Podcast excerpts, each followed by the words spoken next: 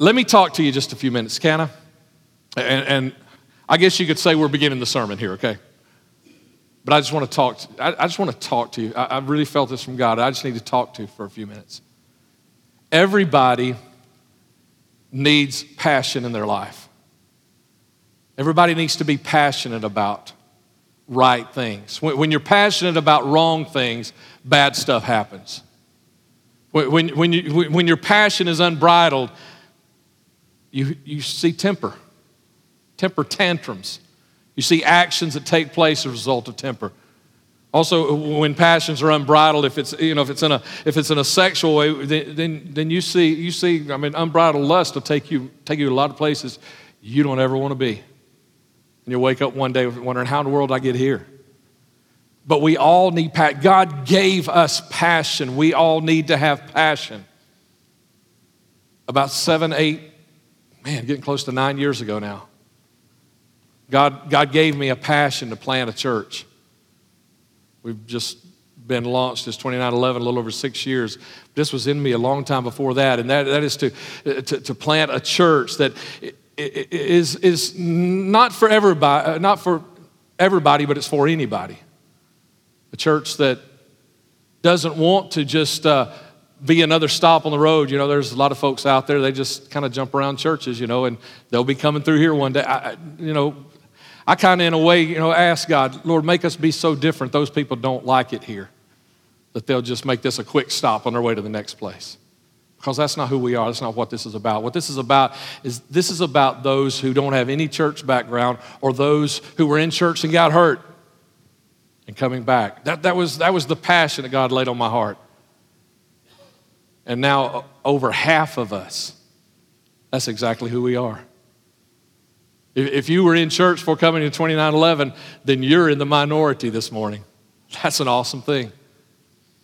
And this year, 2015, preached a uh, sermon series on it.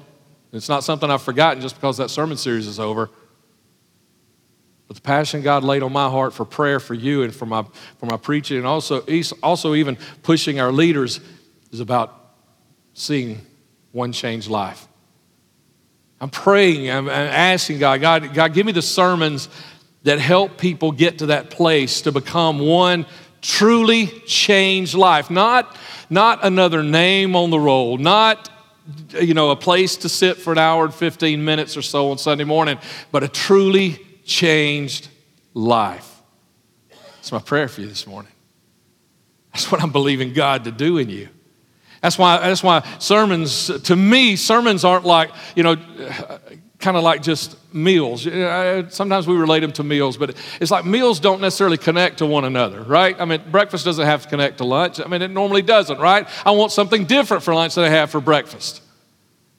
But, uh, but those meals together they nourish our bodies, they strengthen our bodies, they, they, they, grow our bodies. And, and that's the way sermons do. But I, I, see sermons as so much more than that, is that sermons aren't just these individual things that we pick up and we choose, but every single one of them is connecting in some way, if, if God's in charge of it, is connecting in some way to, to take us somewhere.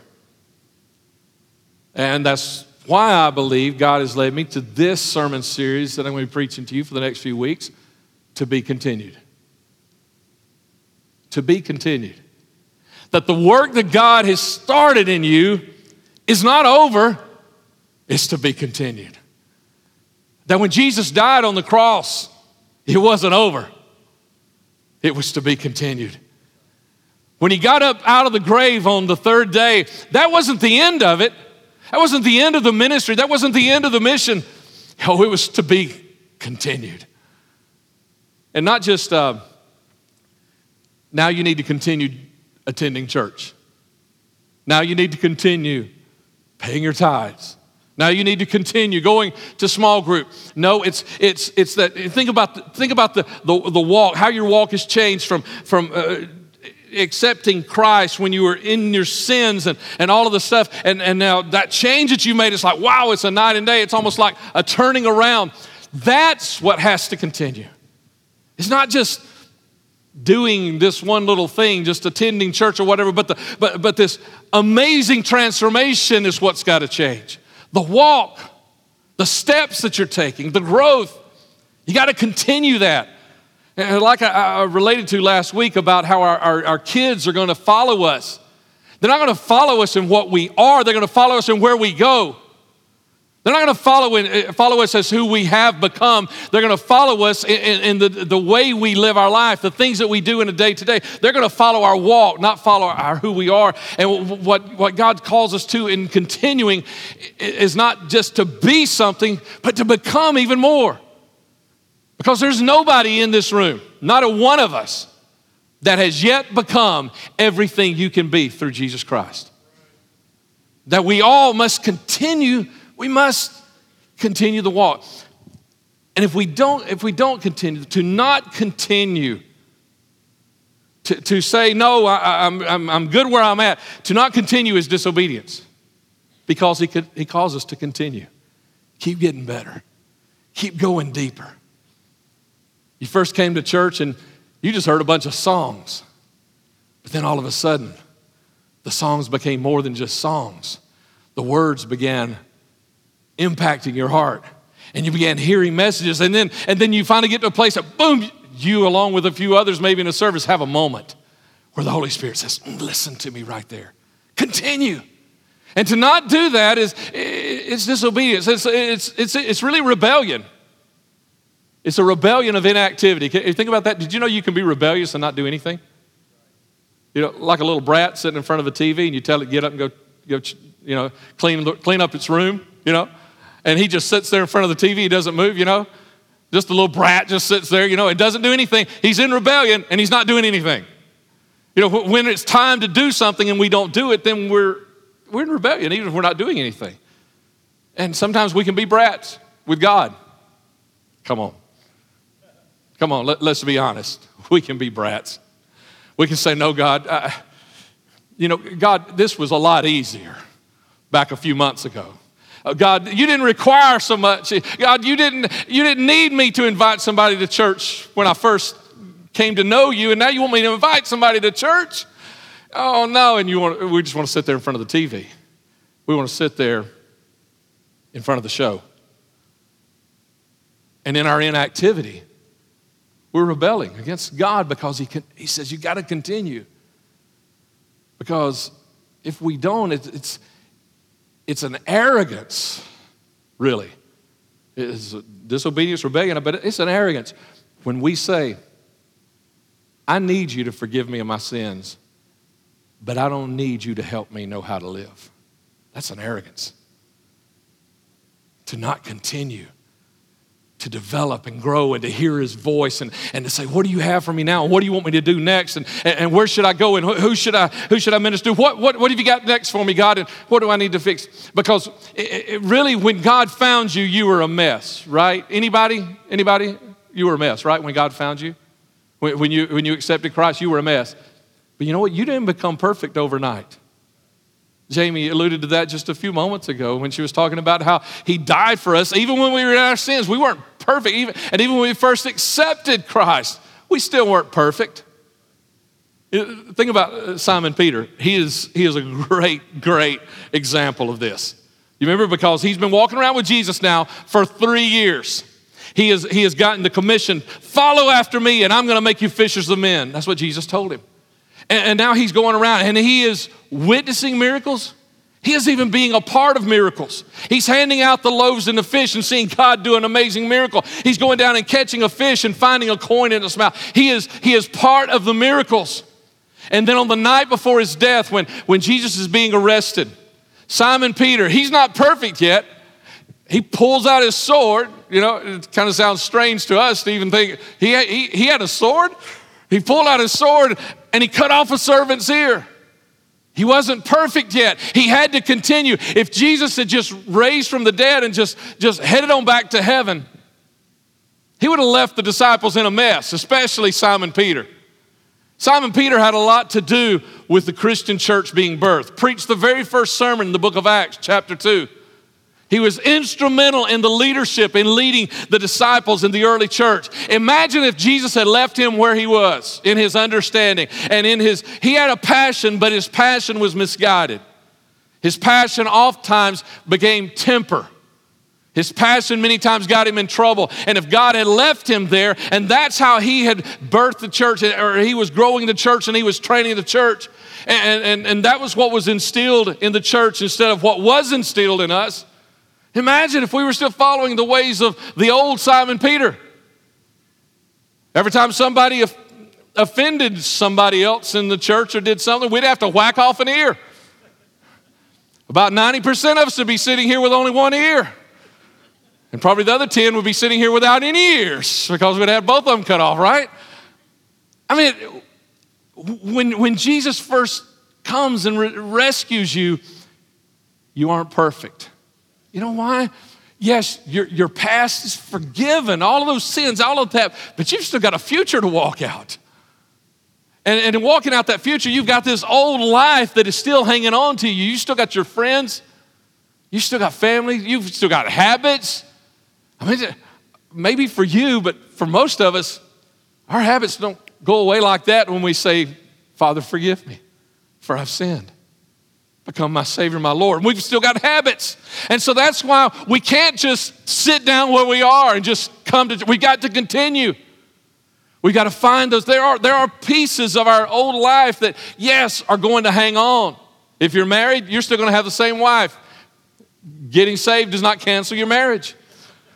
Okay? If you've got kids, you know, yeah, you're still going to have those kids. You got, you're still going to have. There are some things that are going to hang on. You're probably not going to change jobs tomorrow. Now, you might have a job that, yeah, you probably do need to change if you become a Christian. There are a few jobs out there like that, but for most of us, there's a lot of things in our life that are going to continue on. But in in those first days, weeks, months, and even years, sometimes. It is a learning and a growing process that we have to begin to think uh, about relationships that are dumping bad stuff into our lives about habits that we do. And, and, and I know some of you, you're immediately thinking of two or three things, right? But there's a whole lot more habits that are detrimental to our lives than those two or three big ones you guys are thinking of right now. Things we do, things we watch, places we go certain things we allow into our lives. And so these first times, there, there, there are moments where we've got to kind of got to get it all together. And, and, and if Jesus just lets us sit where we are, we're like Simon Peter. We're just waiting on the right moment to make the biggest mistake of our life and lop off somebody's ear. If we don't continue on, and maybe it's not that, maybe anger isn't your issue, maybe a temper isn't your issue, but maybe it's something else. Whatever it is, that, well, not maybe, it's a definite that it is something else. And so every one of us must continue that this walk with Christ was designed to be continued. So today, this, this, this first message in this, this series, the, the message is going to be short because the introduction was about 10 minutes long, is 50 forgotten days. 50 forgotten. Would you pray with me? God, I, I ask you, Lord, of all this, Lord, God, that you just let pour out of my spirit today because, God, I believe you poured it out of your spirit into my spirit. God, all of this, Lord, that is just now poured out, I, I just pray that God, every one of us, me included, Lord, I'm not a man standing on a, uh, on, on, a, on a pinnacle, Lord, looking down. I'm a, I'm a man standing among men, Lord, that says, God, me too, me too. Show me how to continue this walk so I become, I become stronger in you. I become greater at, at everything you call me to do and to be, Lord. I'm a, I'm a better friend, I'm a better husband, I'm a better, I'm a better dad and a better, a better granddad. That I, I God, I, I'm working at all those things. God, I pray that you help us. Lord, in, in, this, in this sermon series, and beginning with this, this day right now, today, Lord, I pray. God, help us find and see it, Lord, and make it all happen. God, and receive it. Receive it, Lord. I pray. Help us, Lord, today in Jesus' name. And everybody said, Amen. So let's talk about 51st days, okay? Because it was to be continued. You remember Jesus got out of the grave. Okay, the, the weekend that Jesus was crucified on Friday, and he got out of the grave on Sunday, the third day, Friday, Saturday, Sunday. That weekend was Passover. Between that weekend and a weekend we call Pentecost, which is coming up actually next weekend, okay, it's coming up next weekend. So this is kind of almost an introduction to that for you. There were seven weeks and, and, and or 50 days. And that's the 50 days that I'm talking about that are often forgotten because it's 50 days that we don't preach about. We preach about all the stories in, in, in the uh, New Testament. We preach about the stories in, in, the Gospels. We preach about the stories in the, in the book of Acts, except for a lot of these things in these 50 days after Jesus was crucified until, the Pentecost, until Pentecost happened, which was the birth of the church. But don't get ahead of me right here, okay? So let's look, if we can, real quick at these 50 days. I'm beginning with the first 40 days, all right? And in Acts chapter 1, verse 3, it says, After his suffering, talking about Jesus being crucified on the cross, after his suffering, he presented himself to them, disciples and his followers, and gave many convincing proofs that he was alive many convincing proofs. You're going to see that in this list in a minute. You're going to realize that there's a whole lot more evidence than you ever realized that Jesus Christ did raise from the dead. And he appeared to them over a period of 40 days and spoke about the kingdom of God. And so a lot of times I think we get in our mind that Jesus gets up out of the out of the grave, you know, on Sunday morning and he just kind of heads back to heads back to heaven. No, he was here 40 more days. Now, let me give you a list real quick. We're not going to preach through this list, but here's a list of, uh, uh, of, of the things that we know that he did during those 40 days.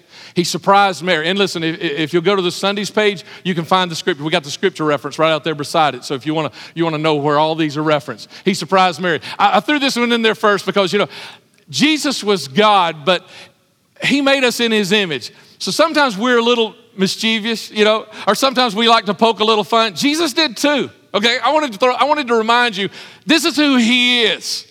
And he, he just stayed true to that. He kind of surprised Mary there. He kind of poked out. You, you, just read that in the book of John. It's really kind of cute the way he, he, kind of uh, plays a little bit with her there. And then he traveled uh, unknown or incognito to Emmaus, walked with a couple of disciples and didn't let them know who he was. He, uh, he walked through a wall. Why in the world would he have to walk through a wall? I mean, he could just open the door, right? But he walked through a wall to remind us of something. He wanted to remind us that his kingdom was spiritual and that there's more going on in the spirit realm than there is in the physical realm. And we need to remember that today. We get so caught up in everything going on around us in the physical realm, we forget about the spiritual realm. We spend an hour and 15 minutes on a Sunday morning thinking about the spirit realm, and a lot of people don't think about it anymore the rest of the week. But there is so much more going on in your life in the spirit realm all day long, all week long, than is ever going on in the physical realm. It's just that you see, and so you begin you begin focusing on that. Jesus walked through a wall. The scripture reference is there if you want to go and read it later. That he walked through the wall. I mean, he had to because the doors were shut. And he worked one more miracle of provision. And a really cool, the miracle that he worked was, was the exact same miracle that he worked when he was first calling Simon Peter to be his disciple. Jesus now comes back and he works it one more time. And so, what is he doing? Listen, here's what I think he's doing. One of the things is he's tying these 40 days into those first three years. He's telling them that, listen, that's not over. I am still the same God. Yes, I was, I was in the grave for three days, but I am still the same God. And the calling that I put on your life to be fishers of men, it's still, it's still valid. It's still there. There are very, very, very few miracles that are repeated in Scripture, but this is one of them. And Jesus repeats it with the exact same people because he is trying to show them my ministry and what I've called you to do is to be continued. Uh, and then he, he cooked breakfast uh, and, and, he ate with them. You know, and, and there again to show you just the humanity of who he is. I'm still the same God. You can still come to me. Now that I am resurrected, I'm not any different than, than who I was. The, the difference is not that he has become any greater, the difference is we didn't realize how great he was until he died and rose again. He was just a man when he was walking around teaching. But now He's an amazing God who's come out of the grave. And so we're like, oh, wow. But he wants us to know, I'm the same God. You just didn't recognize it before. And, and so, so when we continue this walk with him, what we're going to realize is we're going to begin realizing how amazing and awesome and powerful he is. But he's still the same God that just wants to wrap you up in his arms and pull you close when you're having a tough day, who wants to solve your problems and meet your needs and take care of you. He assured Peter of restoration. Peter denied him three times, and, and Jesus, Jesus challenged him three times to say, Do you love me? And he, and he gave Peter a personal commission. He said, Feed my sheep, told him three times. Uh, he went to see his brother James. Jesus went to see his, his brother James, and he held one last crusade with over 500 500 people, okay? So there's over 500 people that witnessed that Jesus Christ had raised from the dead. Jesus held one last crusade with over 500 people. He commissioned all disciples everywhere.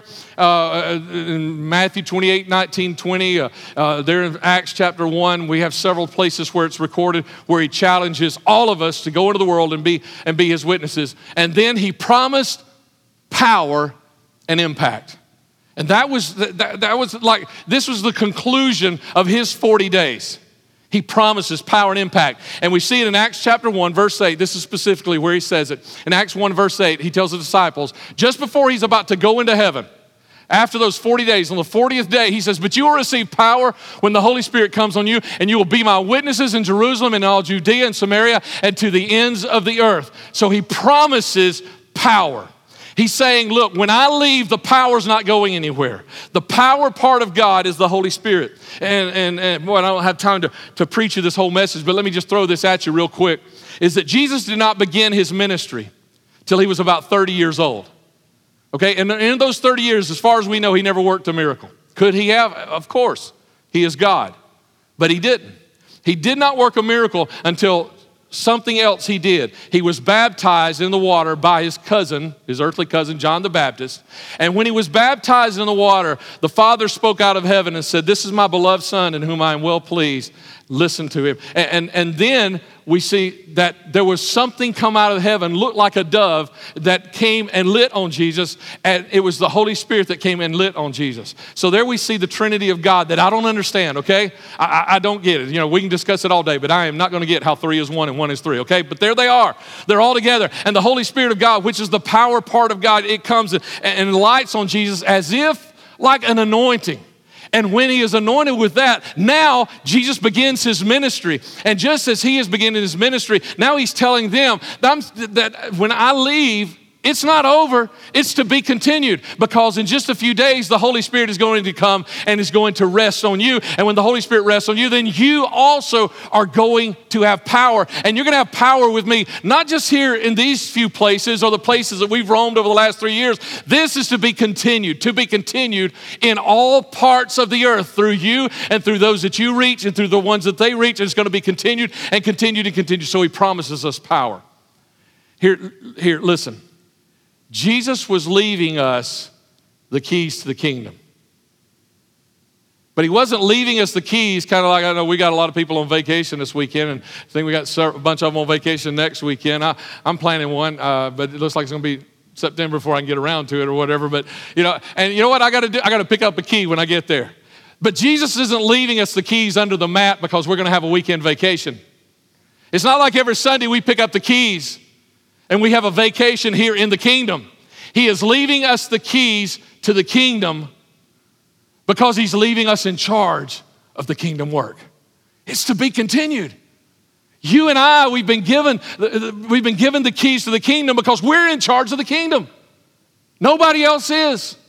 Jesus isn't showing up later today to, to, to handle things. You and I, we're in charge of the kingdom. That's why we have to continue the walk because it's not just enough for me to just continue to sit in church, to just be here. I got to continue the walk. I got to keep going. I got to keep walking to continue the walk because we're in charge of the kingdom. And what happens if, if we don't take care of the, what happens to the building if you don't take care of the building? I mean, this is very specific. I skipped over the scripture because I'm in a hurry. Matthew 19, 16, Jesus specifically says, I give you the keys to the kingdom. We have been given the keys to the kingdom because he has left us in charge. Because his ministry, his kingdom, even here on this earth, is to be continued. And you and I have to make that happen. Now, the next, the next 10 days. Okay, it begins with uh, this moment with, with Jesus and the disciples on the top of the mountain, and he's, he, he's talking to them about a little bit. And over the last 40 days, he's talked to them about the kingdom, and now he's saying, I'm going back. And, and, and he, he says, I'm promising you the power is coming and all of this. And, and he says, and, I, and I, want you to go wait in Jerusalem. That's where the power is going to come upon you. And, and so he's telling them all this. And so then Jesus ascends up into heaven, into the heavens, and the disciples are just staring up. I can just see them there with their mouths open, you know kind of looking like a bunch of redneck bubbas, you know. I just allowed you see that, Bubba? You know, that kind of a thing. I mean, just, like, that's amazing. You know, did anybody get that? Can we post that on face, uh, Facebook today? you know, I hope, you know, but I mean, it's like, wow, did you see that? I mean, that's what they did because there were some angels that were present there also, and the angels asked them a question What are you doing still standing here? Why are you looking into heaven? Okay, that's a good question for us today, isn't it? Because he called us to continue. He didn't call us to stand in this place, he said, Keep going. Here he asks the disciples, Why do you stand here looking into the sky? You're waiting on, you're waiting on Jesus. He's, he's told you. He's told you this is not the place where the power is going to fall on you and you're going to be witnesses. Not here on this mountain. Why are you still standing here? Because Jesus told him, you know, remember, and he told him, I think Jesus, and, and maybe um, he didn't say it in these two words, but it's kind of like to me the first oxymoron in all of history. Y'all know what an oxymoron is? You know, it's like two words that mean exact same. I mean, it's what he said. He said, Go wait. Right? You ever been told anything like that? And you're like, which do I do? you know? Yeah, and you know what? Sometimes I feel like God has told me so, and I'm like, wait a minute. Am I supposed to go or am I supposed to wait? But what Jesus was telling them was, go and wait so you can go in uh, Acts 1, verse 4 5, he said, uh, on one occasion while he was eating with them, he gave them this command Do not leave Jerusalem, but wait for the gift of my Father, the, the gift my Father promised, which you have heard me speak about. For John baptized with water, but in a few days you will be baptized with the Holy Spirit. And so, and so he tells them now, Go wait. Go wait and go. Go to Jerusalem and wait, because then when the Spirit falls, then you're going to go and you're going to go into all the world. And not them, not just those, those 11 guys standing there with Jesus. 12 minus Judas is 11, you know, plus the others. There were more than just him standing there, uh, them standing there on the mount with him. But not just those, but those that were reached. So it didn't mean that Simon Peter would go into all the world all by himself. It meant that Simon Peter and Thomas and, and James and, and, and all the disciples, they would, they would go out in the world, and those would go out in the world. And, those would, and so that's how it is to be continued through me and you. We are the continuation of the move of God's Spirit, first on Jesus, then on the disciples there in the, in the book of Acts, chapter 2. We are the continuation of that, and it is to be continued. He, he, he, has, he, has, he has given us that, He has called us to that, He has challenged us with that. And the first thing we've got to do is, and, and what uh, the disciples here were maybe struggling with is they were just staring up into heaven. Do you see that bubble, bubble kind of thing? You know, is they had to learn to hear God. When He tells us go and wait in the same breath, I mean, what do you do? You have to learn to hear from God. I, have been talking to you about that the last several weeks because you are beginning to get this. Some of you are really beginning to get this. You're beginning to hear God's voice. You're beginning to realize that He is speaking, that you, that you didn't realize that every Sunday He is trying to speak to you. Every single Sunday, in every sermon, He is trying to speak to you. In every song, He is trying to speak to you. In every moment, He is trying to speak to you that you, you, you didn't realize. And yet He says, Yet he says and he speaks and he speaks and he says and he calls and he, and he directs and he, and he guides and, and we're not hearing it. Some of you are beginning to hear. You need to really grasp the importance and the power of hearing God.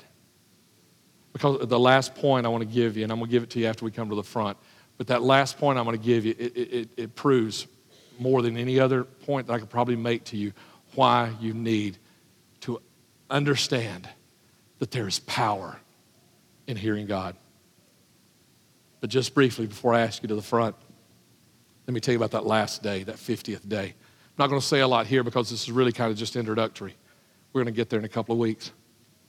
This is kind of next week. We're going to be baptized, and we're going to talk about in the same, same, same area here, but we're going to get to this really in a couple of weeks. But the 50th day was a day called Pentecost. It was the day that the Holy Spirit finally showed up for 10 days.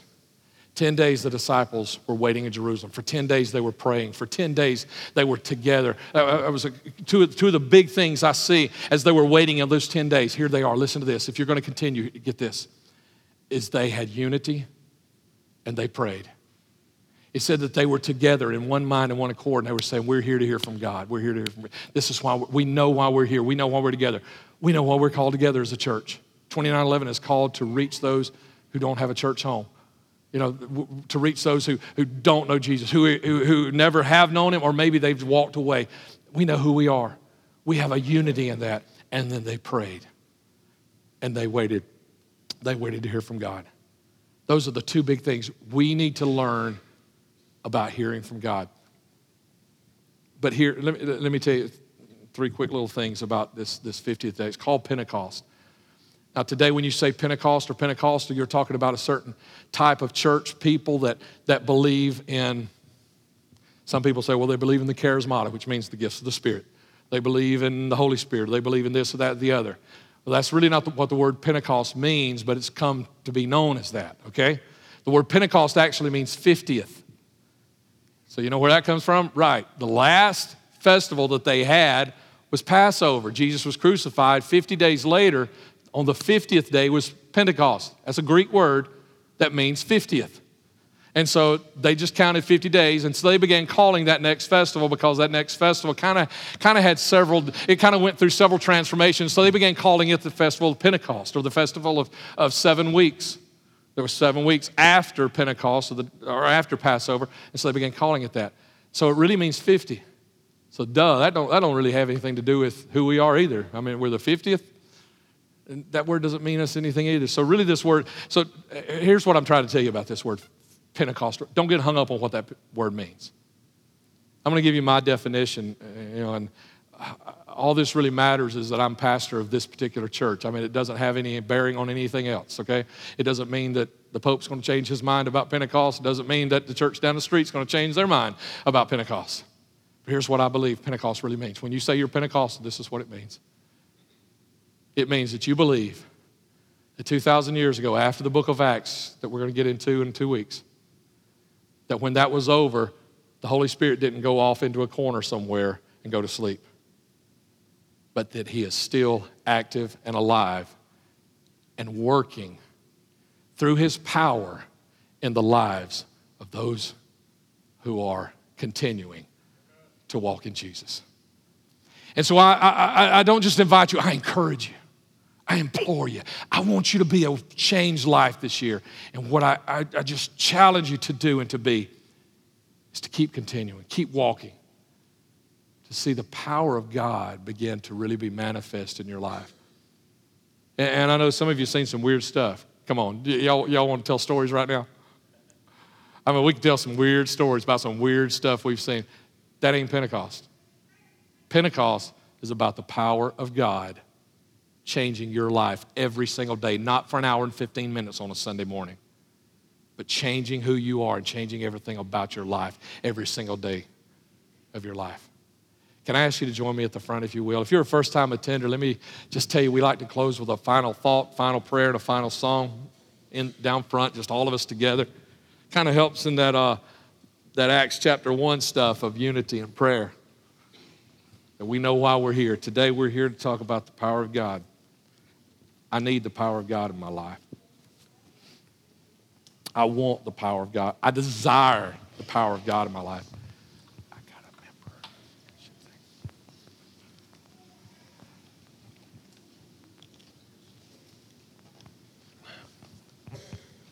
I ask you this question every once in a while. I'm asking again this morning. How many of you need God to do something amazing in your life? Raise your hand. I need God to do something amazing in my life. You know, I like to see that because I like to see that you are, yes, I'm ready for something amazing. But God also wants you to realize, He wants you to see your hand go up and say, Yes, I'm ready. You choose to be ready for that.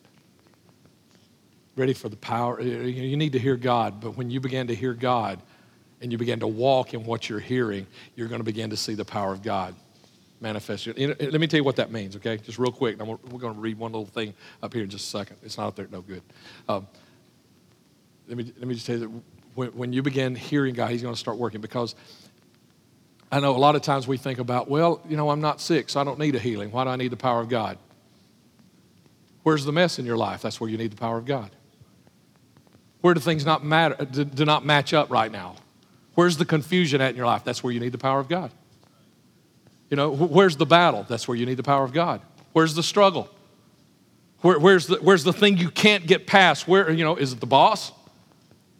Is, is, is it some class in school? Wh- wherever it is, wherever the struggle, wherever the battle is, that's where you need the power of God. And what the Holy Spirit in you will be, will be the thing that helps you finally get over that, break through that, to bring, to bring peace in that place of confusion, to bring healing in that troubled marriage, to bring that, that, that kid home that you hadn't seen forever, that stomped out and you never saw him again, to bring him home, to bring reconciliation to, to between two best friends that have been estranged for forever, to bring a, a, a financial miracle. Yes, healing's there too, but it's so much more than just that. Wherever, that's what the Holy Spirit will do in your life. And not on, it, it, it's not about me laying a hand on you this morning and say, be healed.